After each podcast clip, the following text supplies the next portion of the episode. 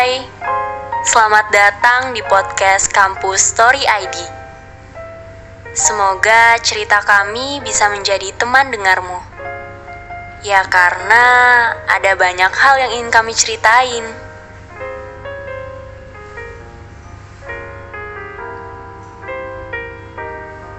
Aku tahu tambah dewasa itu gak enak.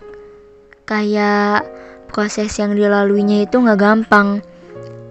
Aku gak tahu apa yang kamu rasain sekarang. Tapi aku doain semoga kamu baik-baik aja. Dan bahagia selalu ya. Aku gak bakal bilang semangat ya. Yang kuat. Sabar ya. Atau kamu pasti bisa. Enggak, enggak akan. Karena aku tahu kalian udah terlalu kebal sama kata-kata itu. Bahkan mungkin udah muak. Karena mungkin memang kata-kata itu keluar cuma buat basa-basi aja.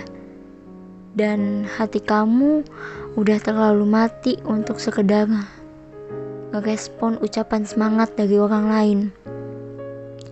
Aku paham kamu lagi di fase mikirin masa depan kamu, gak berharap apa pun sama siapa pun.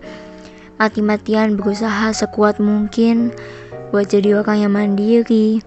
Karena kamu tahu tempat yang paling kuat buat berdiri adalah diri sendiri.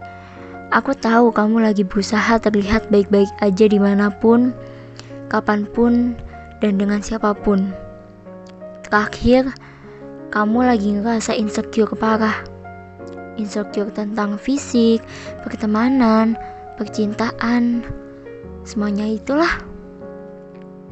Kamu lagi ngerasa nggak beruntung dengan diri kamu saat ini.